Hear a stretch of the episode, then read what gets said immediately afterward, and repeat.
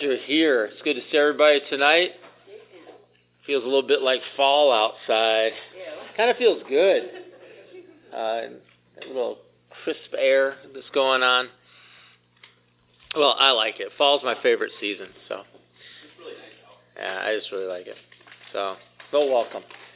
Let's start time in prayer. Father, thanks for loving us and thanks for your presence here. We thank you, God, for opportunity to meet uh, here in uh, this place that you provided. We ask that you would open up your word to us. I pray that we would have open ears and hearts and minds. That God, our spirit would be ready to receive. And we ask that you would speak, uh, speak in, to our point of need, desire, and want in our life. I pray that we would be able to receive of you tonight. And I ask you, God, that we be challenged. So have your way. Uh, move. We ask, Father, that you be glorified. For we ask it in Jesus' name. Amen. All righty. If you have your Bibles, let's look at Numbers chapter 11. Numbers 11, if you need a Bible, grab one off the table. We have them available. And while you're turning to Numbers chapter 11, a quick reminder that we have an interactive feature with our Bible study, our podcast, and that is through the website www.speakpipe, slash Monday Night Bible Study, all one word. You can uh, put that into your web browser, and it'll bring you up to a page. You can toggle a button there and leave us a message. It's like leaving voicemail. Uh, it could be a question, comment. It could be just saying hi, letting us know where you're from. But we'd love to hear from you, and uh, encourage you to get in touch with us and avail yourself of that. Numbers chapter 11. Need a volunteer to read verse 8.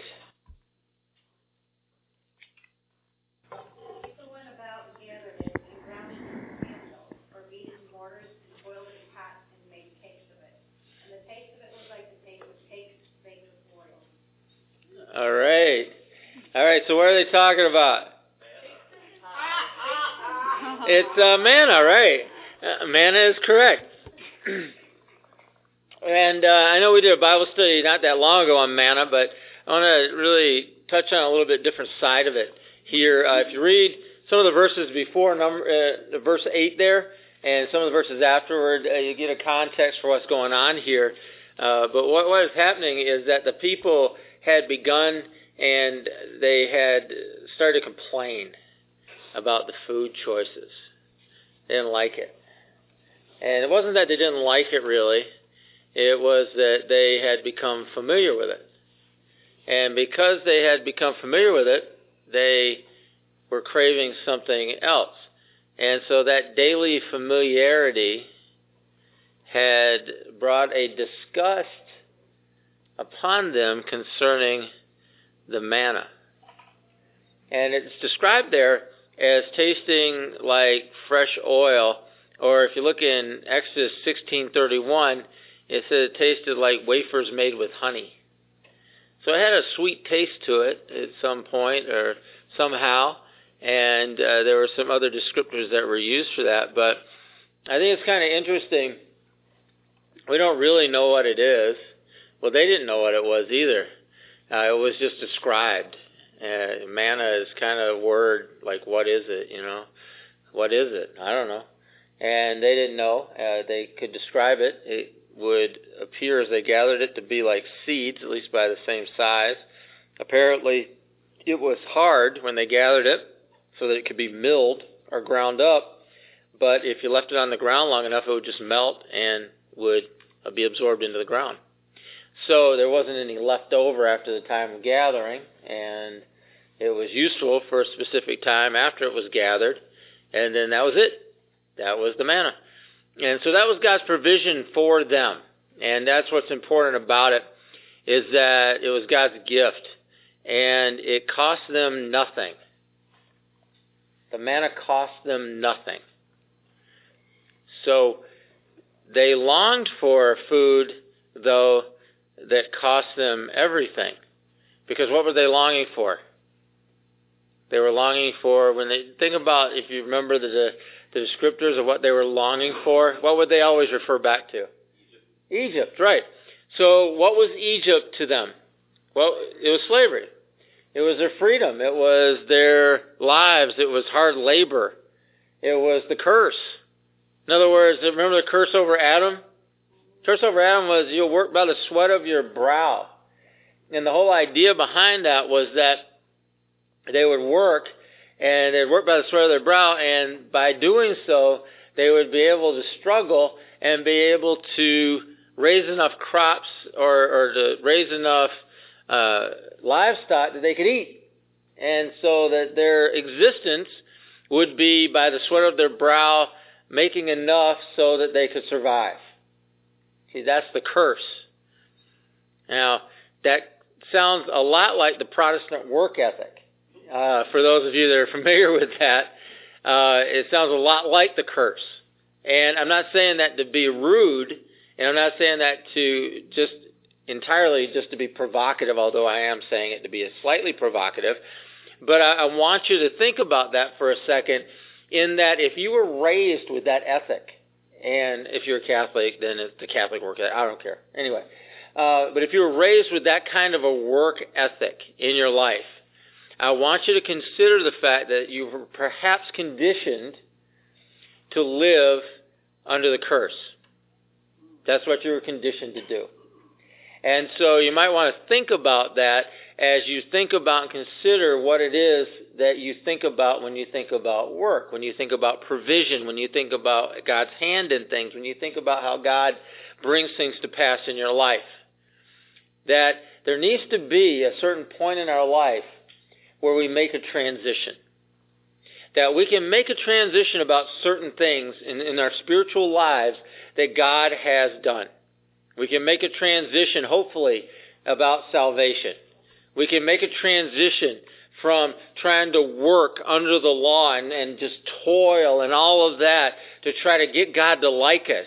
To transition from that to living a life where we believe that He does like us, that we can live in grace, we can live in His love, we can live in His forgiveness and His mercy, and, and we can live in all that He has for us in those kind of things in, in the spiritual realm in the spiritual places. And so people that hear that enough, people that read the scriptures enough, people that allow that to soak into them enough, many people are able to at least make that part of the transition. But there's more than that. Because Jesus didn't live under the curse, any of it. He did not live under any of the curse. What I mean by that?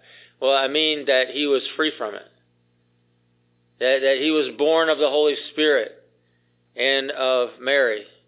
And so, as he was born of the Holy Spirit and he was born of Mary, there was a freedom that he lived in and a freedom that he lived uh, out from under a curse that is upon all flesh. And so what happened was is that he showed us what it was to live outside of that.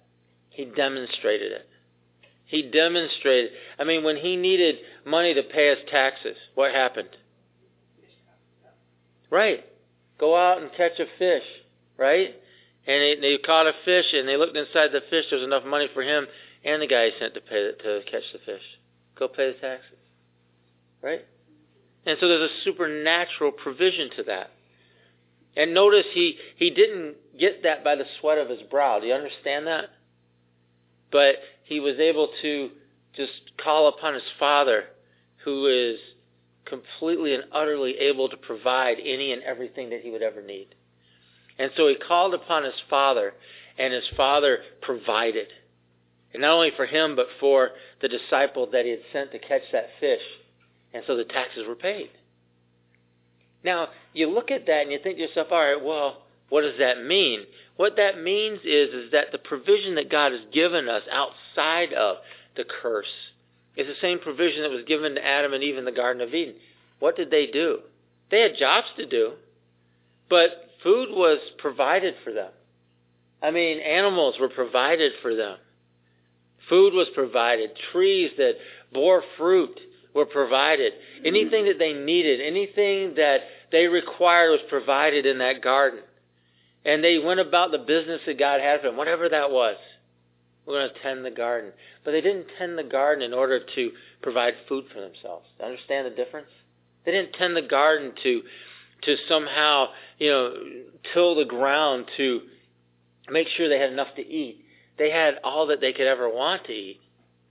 They could have all that they ever wanted to eat forever in the garden. And they weren't toiling and they weren't working by the sweat of their brow to provide that fruit. It just grew on the trees and they ate it. And so it was after they sinned and after God cursed the ground and after God cursed them that they were cast out of that garden. And then that's when the toil started. That's when the whole, we're going to you know, put thorns in the ground and, and you're going to work by the sweat of your brow. And that's how you're going to somehow squeak out an existence after this. Well, Jesus didn't live like that. I mean, Jesus had stuff to do, right? I mean, he went about doing the Father's business. That's what he said. I'm going to do the work of the one who sent me. That's what he did. All right? And he may have worked as a, we don't know what his life was before his ministry. Uh, he, he, his father was a carpenter. He was likely a carpenter, and he may have worked as a carpenter. But there is no understanding that we have that he was scraping out an existence at any point in his life. None. And when he went about his ministry and he went about doing the stuff that he was doing, we don't see that at all. So in any recorded history, anything you can look at in the Bible, you don't see it. And everything else we're assuming. I have no idea. And so I'm not saying that God causes people to be idle. He doesn't. I'm not saying that God doesn't give us people stuff to do. He does. And He gives us whatever He gives us to do in the field that He sends us in to do it. And I'm a firm believer that God wants teachers. God wants architects and professionals and people at the university and, and, and, and people in every field, in the medical field, or whatever. Even lawyers, I think. but he wants people in every field. And, and he wants witnesses in those fields. He wants engineers. He wants uh, scientists that that are going to represent him and going to be his people in whatever field it is. That's what he's looking for. He, he likes that. And so people get educated and they go into those fields and, and he has them there. But never make the mistake, ever, no matter where you are and no matter what you're doing, about where your provision comes from. Don't choose to live under the curse. And, that, and that's what I'm really encouraging you toward. Am, am I saying that, you know, I'm not afraid to work, and I don't think anybody here is afraid to work. That's not really the point, though. The point is, is that God has provided for us. God continues to provide for us. We have a loving Father that gives. And He wants us to live in that provision. He wants us to live in that peace. And He wants us to live in that rest. That's what He has for us. I remember early on in my Christianity, there was a guy uh, that I met, and one of the first things he did when he saw me, he broke the spirit of poverty over my life, which broke an attitude in me. And and you can think that's woo woo or whatever you want to think about it. I don't care. I just know my life changed. That I can tell you. Because something broke in me, and I believed it broke in me when he did it. And and that was it. And I knew from that point forward and from that moment forward that something was different and things were going to change, and they did. And 30 plus years later, I look back on my life seeing how they changed, and they did. They continue to change. But that's the God we serve.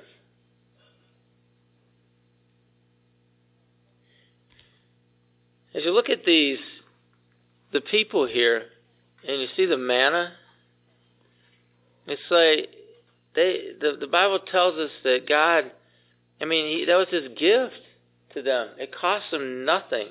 And there's a lot of good stuff that we can learn from the manna. Because it was good to eat. It was good. And it tasted good. It's described two different ways. One like it had a honey taste and one like it tastes like fresh oil. I'll take either one. I mean, I eat oil by the spoonfuls every day. Just oil.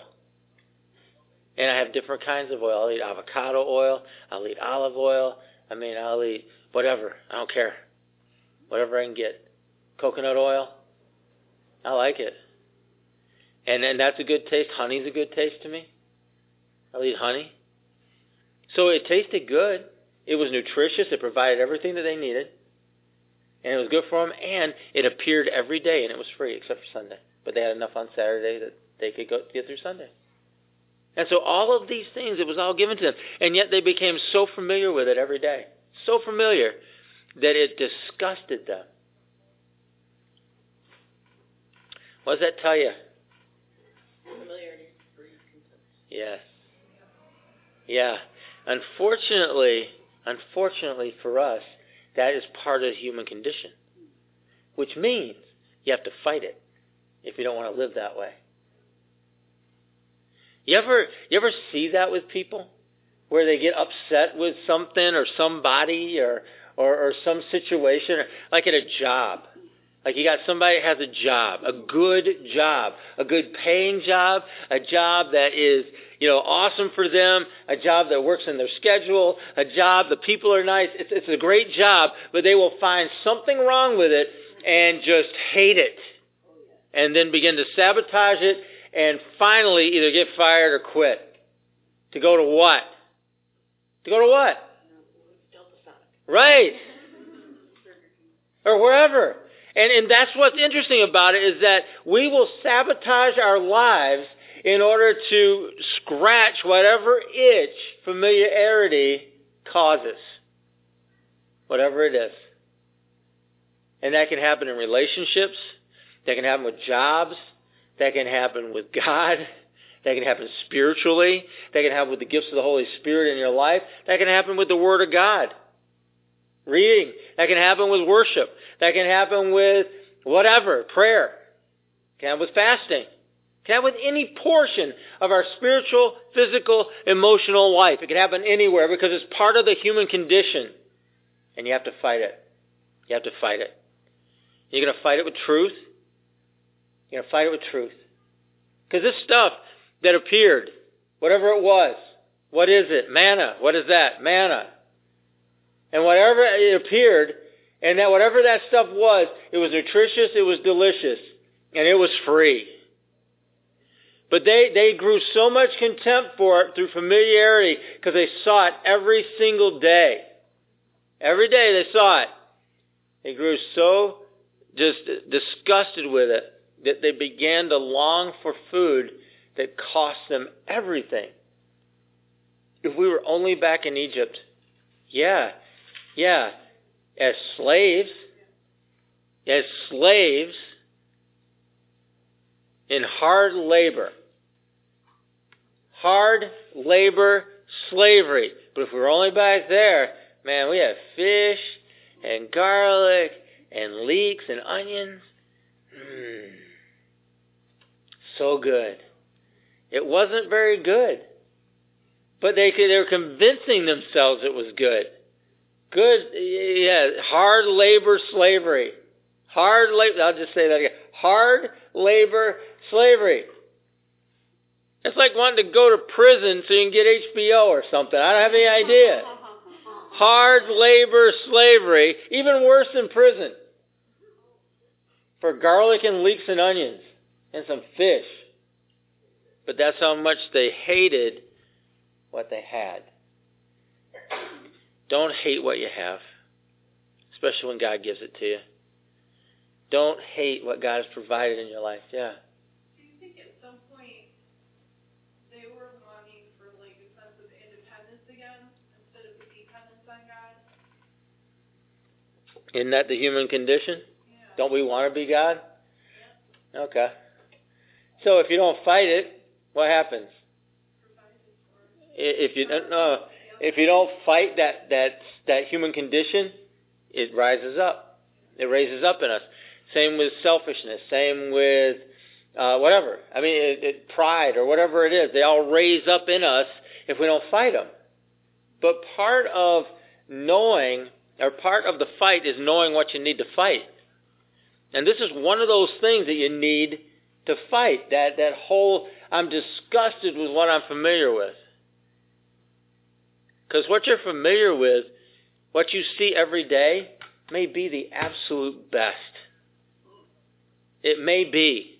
And you just are so blind to it because of whatever that condition is that blinds us to those things that you will walk away from the absolute best to scratch an itch that you really don't even have. Unless you want to count it as a curse. And that's too bad. It's too bad. Because most of us have had those situations in our life where we can only see that in retrospect. Looking back saying, man, I should have never done that. That was stupid. Alright? So catching something like that in the moment is important. This is an important moment to catch it in. To say, you know what? No. No. I'm going to fight this. I'm going to fight this tendency. I'm going to fight this thing in me. I'm going to fight this lie in my life. I'm going to do it. I will not succumb to this curse. I will not succumb to this lie. I will not allow the human condition to rule me. I won't do it. And we make a better decision because of that. So here they were. Well, let's look at it. Well, let's look at the manna as God's provision. And, and just let that begin to expand out in your mind a little bit as to what that maybe speaks to that God is doing in our lives now. I mean, we don't go out in our lawn and gather manna every morning, but God's still providing, right? God's still giving. God's still pouring out. God's still blessing. It, it's, it's fact. So whether or not we're going out to gather the seeds in the lawn, there's stuff to gather. There's stuff to receive. There's stuff to accept. There's stuff to recognize. There's stuff to see. There's stuff to rejoice in. All of these things we have opportunity for every single day that God is providing. Well, that's every single day.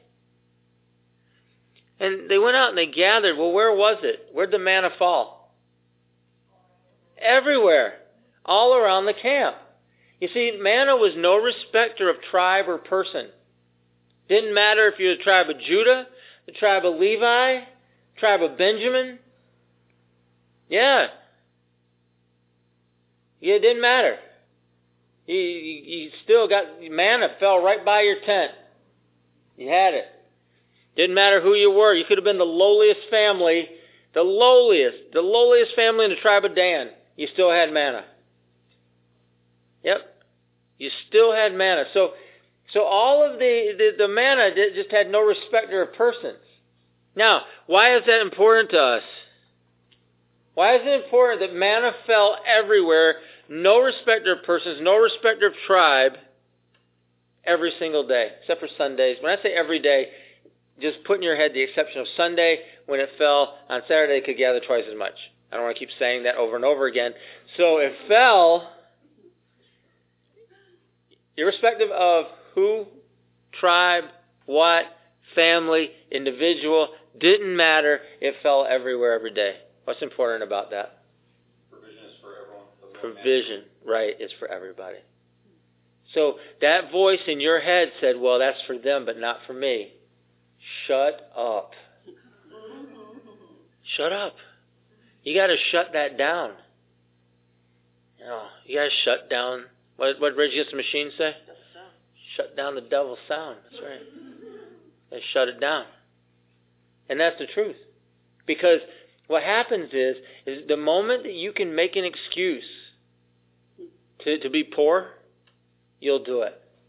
The moment that you can make an excuse to be left out, you're going to do it.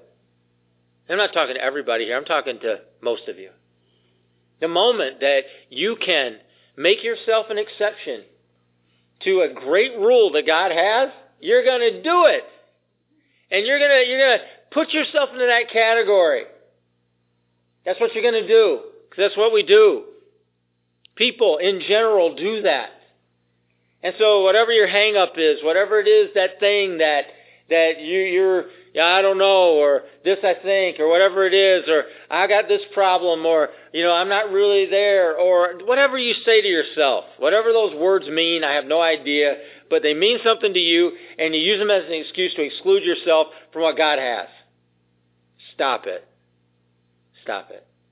Shut down the lies and get up and get the provision that God has for you. All right? Because manna falls everywhere, even by your tent. Even by the lowliest person in Israel's tent, there was manna every morning by the tent, because that's how God provides. That mean in the New Testament? So we look at Romans chapter 2.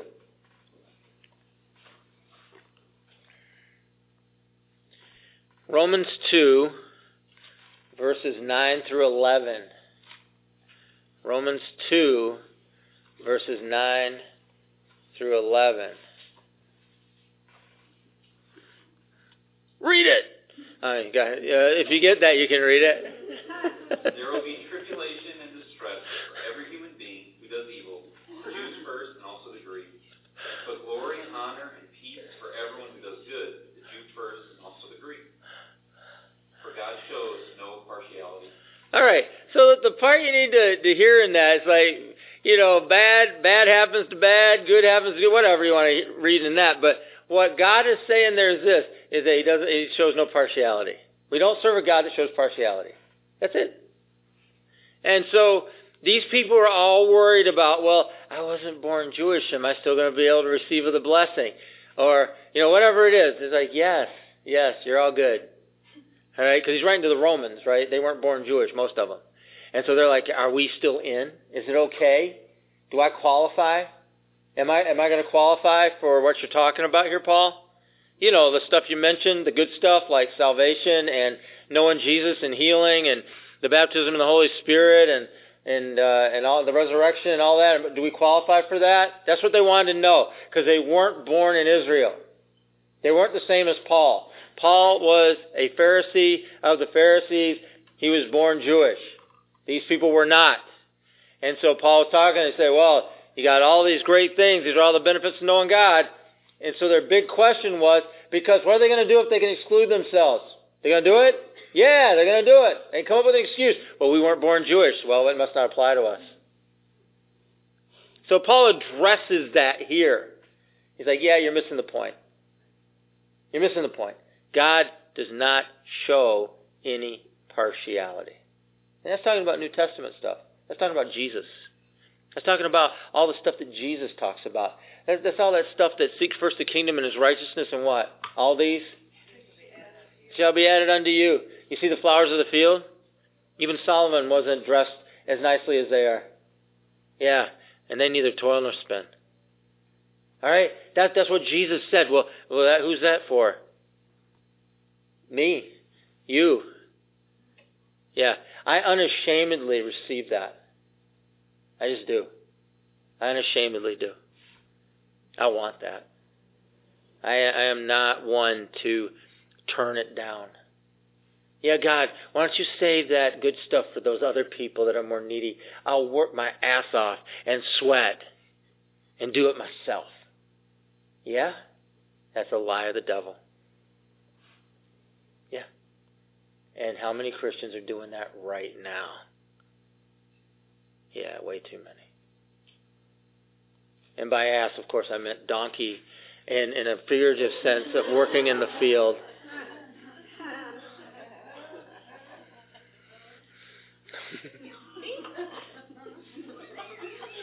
exactly.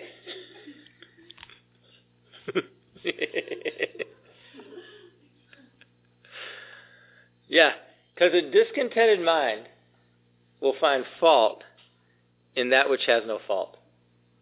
They which will. They'll find fault in that which has no fault. And that could be anything. That could be Jesus. That could be his provision. That could be in salvation. That could be in healing. That could be in the baptism of the Holy Spirit. That could be in the gifts of the Spirit. That could be in the mercy of God, the love of God, the forgiveness of God. They find something wrong with it. People find something wrong with everything. People find stuff wrong with everything. Nothing's ever good enough.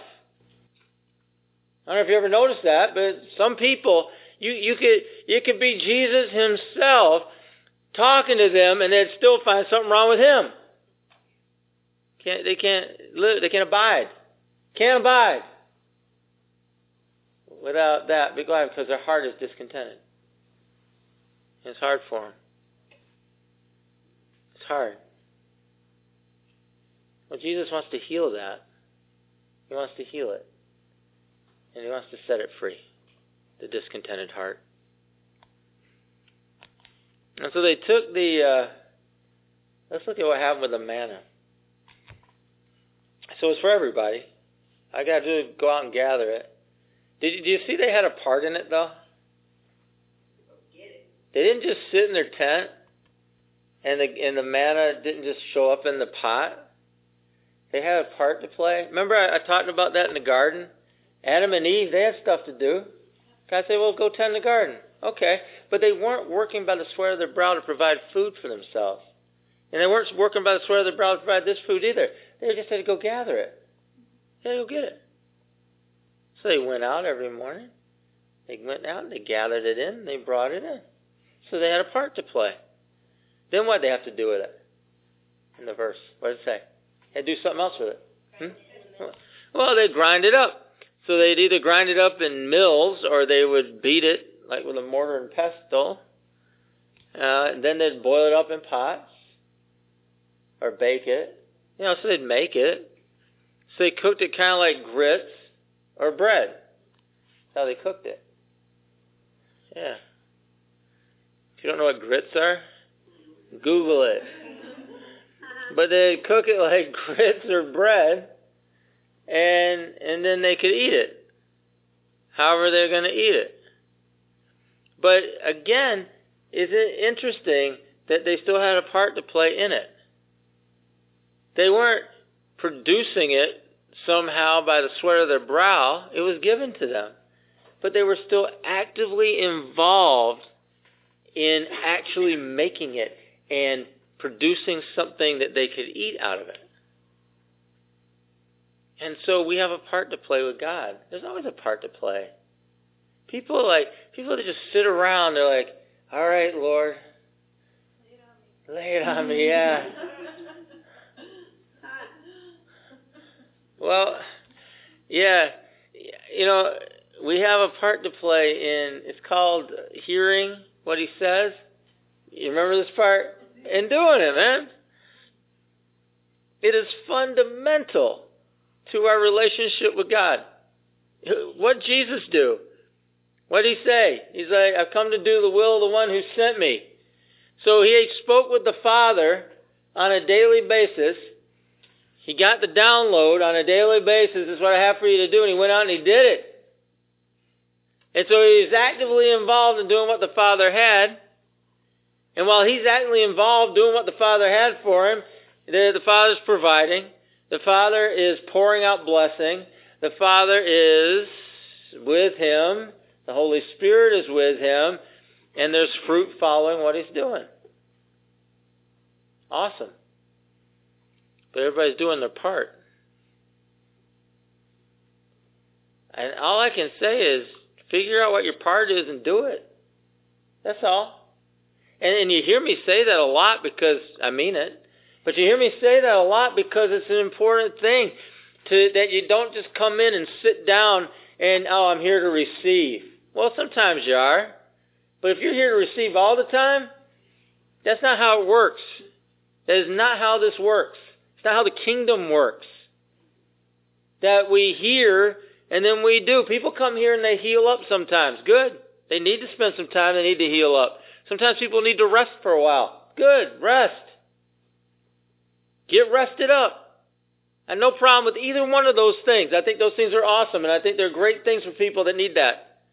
But for your average, everyday, I'm a, I'm a child of God kind of person, we need to get to it. And we need to stay with it. And in the midst of that, what we find out is that we serve a God who not only loves us, cares for us, and is looking out for us, but He's a provider, a protector, He's a comforter, He's a loving Father. Now, are we earning that? No. No. And I'm not implying that. I hope you're not hearing that. I'm just saying get to what He has for you. Did Jesus earn the Father's love? No, He had the Father's love. He just went about the Father's business. Do we earn the Father's love? No. Do we earn Jesus' love? No, but we just need to be about His business. There's a, there's a different perspective, a different way of looking at what God's called us to and who He's called us to be. just to be about his business.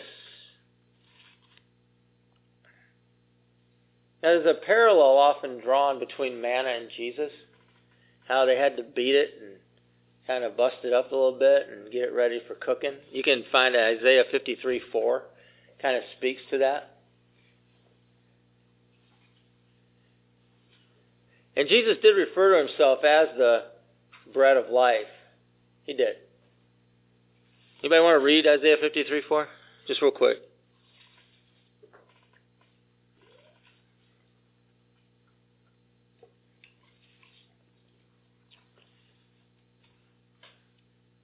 Surely he has borne our griefs and carried our sorrows, yet we esteemed him stricken, smitten by God, and afflicted. All right. And so Jesus, in, in really fulfilling his purpose that he came here for, had to be broken, had to be afflicted, and had to be smitten in order to become the most useful that he was going to be. And that was that, that he died for our sins. And after he died, he rose again the culmination of everything, the, the, the, the very pinnacle of everything was based on that. Sometimes things have to be broken in order to be useful. It is do. And I don't think we're any exception to that. Jesus was no exception to that. I don't think we are either.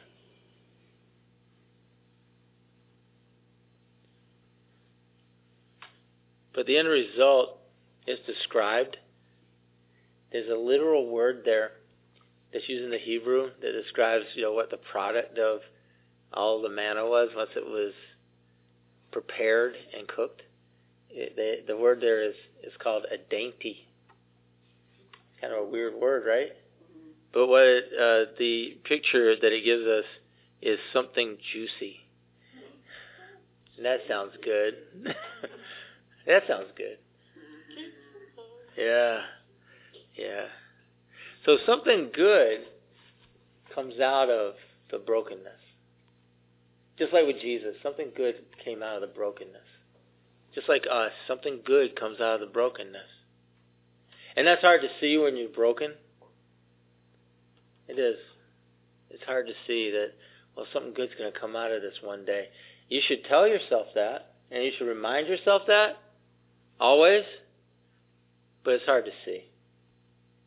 And so sometimes you just got to keep reminding yourself of that until you actually see it someday. and just keep going. It's like, well, can God use me? Heck yeah. Heck yeah. Now you think about it. You think about how bad, how bad a lot of the church is. And, and I guess I'm sounding negative towards the church, but I, I just want you to hear me. Because I, I came out of this. That, you know, something, somebody's broken. What does, it, what church want to do with a broken vessel? You tell me. What do you want to do with that? What's the easiest thing to do? Throw it away. Yeah. Throw it away. Easiest thing to do is throw it away. Nobody wants to look at that thing, all busted up. Nobody wants to take the time see that thing restored. Nobody. Well, hopefully somebody. They love that. Yeah, they they. Where would we see that? The gold.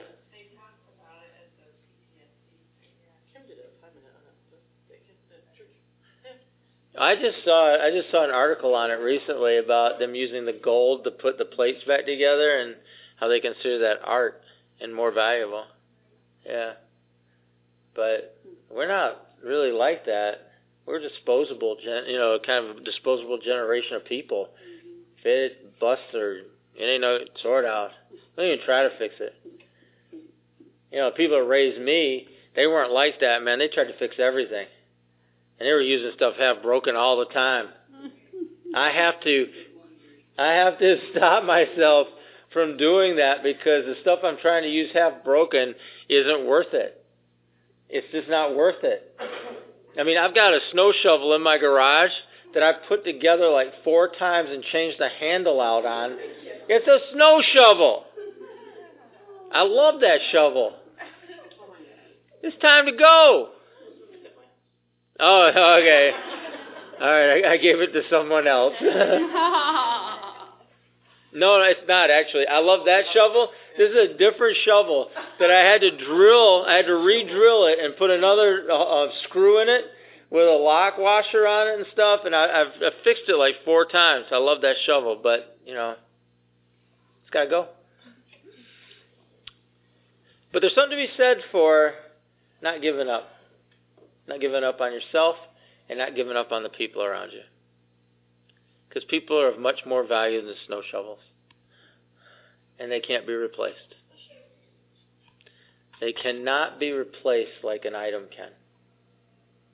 And so it's worth the effort to see it through and to see restoration in people. Well, if you do something really bad, so,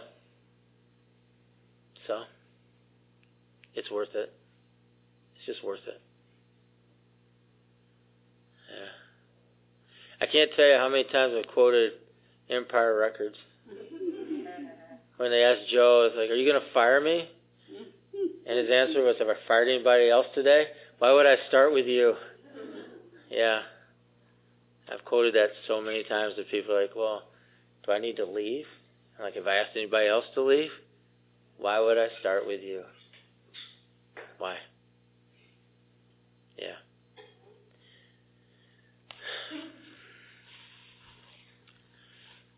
So what does God think about people who groan and murmur? Any ideas? He doesn't like that. he doesn't like it. He doesn't like the groaning and the murmuring. He just doesn't. Uh, yeah. And and the the people that groan and murmur, it's like some misfortune fell upon them when really that's not the case. But they're gonna groan and murmur. It's like like these people are moaning and mur- groaning and murmuring about his free provision for me. They're about the manna. You know, like like the manna is some misfortune that's come their way. And so the, that's why he doesn't like it. I mean, they're, they're looking at his provision. They're staring at his provision and, and the good provision that he's given them, and they're complaining about it. They, yeah. Well, yeah, and and I'm always careful with them because cause it's it's us, it's us. I'm always really careful with them. They are us, and and that ingratitude that they show is in us. And so they're groaning and they're murmuring. Uh, God manifests His power. You can read what He did. But God manifests his power to destroy murmuring. And I believe he still does that in us. Because he wants us to, to, to joyfully receive what he has for us. And not to hate the very provision that he gives.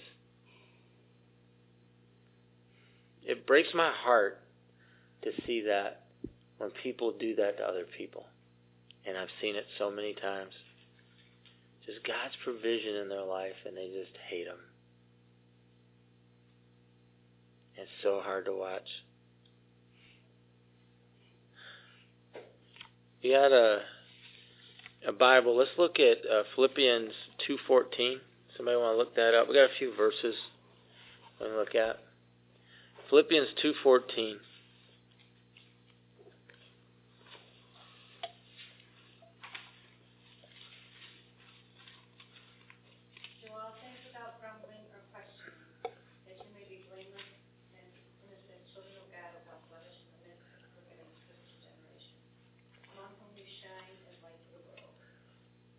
All right. Now you're good. So, like, when you hear that, what stood out to you in that verse? So everything is an all-inclusive word, right? What's left out? No thing, right? So without what? Groaning and complaining? And then what's the result of living that way? How are they described? What are the, the there's words in front of that though? Blameless and innocent. Yeah. I want to be blameless. I figured innocent left a long time ago. But if I can address, if I can resist, if I can say no to murmuring and complaining in my life, if I can fight that effectively, this is what I look like. This is what I look like. I look like innocent, blameless, shining. In other words, standing out so that others will notice in a crooked and perverse generation of people who are complaining and murmuring all the time. Yeah. So we look at James 5 9.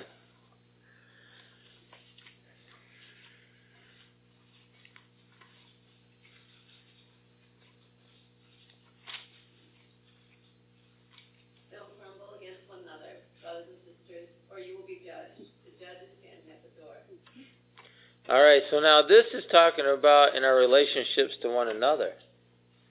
All right, specifically. And I've included that in all the other descriptors of what I've talked about, but in James, they he really emphasizes our relationships. And remember, it's the familiarity that breeds the contempt. So who are we talking about? The people that you see all the time. People you're closest to, people that you're in relationship with, people you work with, people that you're around. People you go to church with, people in your kinship. That's familiarity. And that breeds contempt unless you fight it. What happens if you don't fight it? What does it say there? You will be judged. Yeah, I don't want that. I'd rather be blameless and innocent and shine. Yeah. I don't think I want that.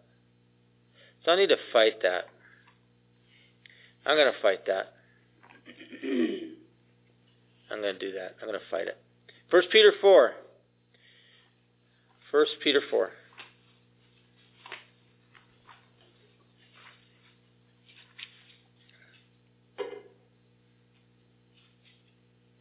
First Peter 4, 8 through 10. Most important of all, continue to show deep love for each other, for love covers a multitude of sins. Cheerfully share your home with those who need a meal or a place to stay. God has given each of you a gift from his great variety of spiritual gifts. Use them well to serve one another. Alright. So we get some positive as to what it should look like. About loving each other, about giving, about even facing maybe some inconvenience for one another out of love. Hmm. Yeah, it could happen. Something about human beings are very inconvenient. I mean, there's just is. We start off that way too. If you've ever been around babies, they're so inconvenient. I mean, they're inconvenient at night. They're inconvenient in their diapers. They're inconvenient to travel with. They're inconvenient to go to restaurants with. They're just inconvenient. We start off inconvenient and just stay inconvenient. Just stay that way. You know?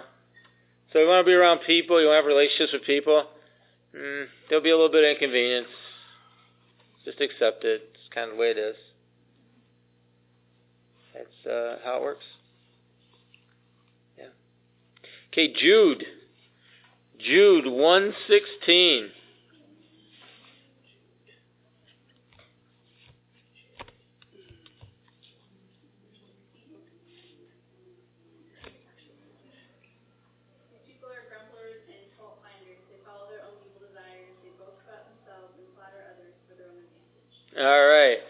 So that's in the middle of a descriptor about people you don't want to be. Okay? that's right in the middle. That, that's just right in the middle. Grumblers and fault finders and they, they're only concerned about themselves and they're prideful and they're self-centered and yeah, we just don't want to be that way. But think it's interesting. Grumbling is right in there. It's like right in there. It's part of the human condition. You gotta fight it. You gotta fight it. Absolutely. Just flows right out of us. You gotta fight it. I think, and, and this is just my theory here, and I probably could get to it if I needed to, but I'm to give it to you just as my thought on it, that grumbling and complaining is a key component to get rid of it, is to live and to be free of that, is to be the people God wants us to be. I think it's a key step in that. I think it's a key step in receiving His provision in our life. I think it's a key thing in, in just living the way that He called us to live. I think it's a key step in receiving more of His grace and forgiveness in our life, of being a forgiving people and a people full of grace, a people full of mercy, being able to receive and minister mercy. I think all of that's tied into being able to live without the grumbling and complaining. Because I think as we recognize, as we recognize God's blessing in our life, as we appreciate it, even the same thing every day, even familiar stuff, as we really, really appreciate it and we learn to value those kind of things, I think our hearts change. I think our minds change. And, and I think we become a people with less bitterness and, and less anger about nothing. Because that's what it is. And there's a real freedom and liberty in that. So I'm going to ask you to take a few moments and, as the Bible says, examine yourself. Examine yourself. And there's nothing bad about that. It's a good thing to examine yourself sometimes. We, we just heard something that could be a, a good key thing in our life to deal with. That it might be something to recognize in our lives, and it might be something that we can fight and, and we can really not just accept and roll with in our life. And so I just want to encourage you to examine yourself. And wherever you see that, wherever you see that discontentment, wherever you see that grumbling and complaining, wherever, wherever you see that rising up in you, it's time to fight. And so I want to encourage you to, to do that tonight. So as you're just sitting there, let's just uh, kind of dial into that dial into uh, that space of I'm looking at myself. I'm looking at the stuff that I, I'm complaining about right now. I'm looking at the stuff that I'm grumbling about right now. I'm looking at the stuff that I'm seeing every day and I, I'm starting to hate. But that stuff is your provision, God. So, Father, I pray that as we begin to identify things in our life, in these areas, I pray, God, that you would cleanse our hearts and cleanse our minds from that kind of grumbling and complaining and that kind of discontentment. God, I pray that uh, we would begin to do battle against those kind of lies. We do battle against those kind of deceptions, that curse in our life. Because, man, that's an old, old lie. That is an old, old deception. It is so old and brings about such a curse. Jesus, I thank you that you came to set us free. That you said we'd be born of the Spirit, just like you were born of the Spirit. And we don't have to live under that curse. We don't have to live that way anymore. And so, God, I pray that not only would you set us free theologically, like that, oh, I can quote the scripture, so it must be true, but you really set us free in our spirits tonight. That we've been born anew, born of the Spirit, born of water. Same as you were born of the Spirit, God. That Jesus, you, you came and manifested born of the Spirit, born of water, to show us how it's done. Thanks. Thanks. I just pray life, life into each one of us tonight. I pray life into our spirit, life into our heart, life into our mind, life into our emotional center. Life. Life. Life. Thank you, Jesus. I just want to say for all of us, thank you for your provision in our lives. Thank you for all that you pour out and all the good stuff that you have for us, even if it's just the same every day, it's still good. Even if it's if it's the same old, same old, it's still good. And those people that are in our lives that have been so good to us, thanks for that provision. Even if they're the same old, same old every day. Thanks. Pray, God, that we would, the appreciation in us would grow toward what you've given us. The appreciation that's in us would grow toward the people that you've given us. The appreciation appreciation in us would grow toward the things that you've given us, the provision in our lives. Seek first your kingdom, your righteousness, going about your business, going about the stuff that you have for us to do. And I thank you, all these things, all these things will be added to us. Thanks for doing that, God. We receive of you. We'll give you thanks tonight. We give you honor. In Jesus' name. Amen. Amen. UCF of Syracuse is a relational gathering of diversity in action. Economics, education, employment, background, and culture span the spectrum as we gather for the purpose of life in Christ. You know, me and Christ are homies. That's good. He's really cool, you mm-hmm. know. We super close, yo. Your homeboy? Yeah. All right. Anyways, so musicians, writers, painters.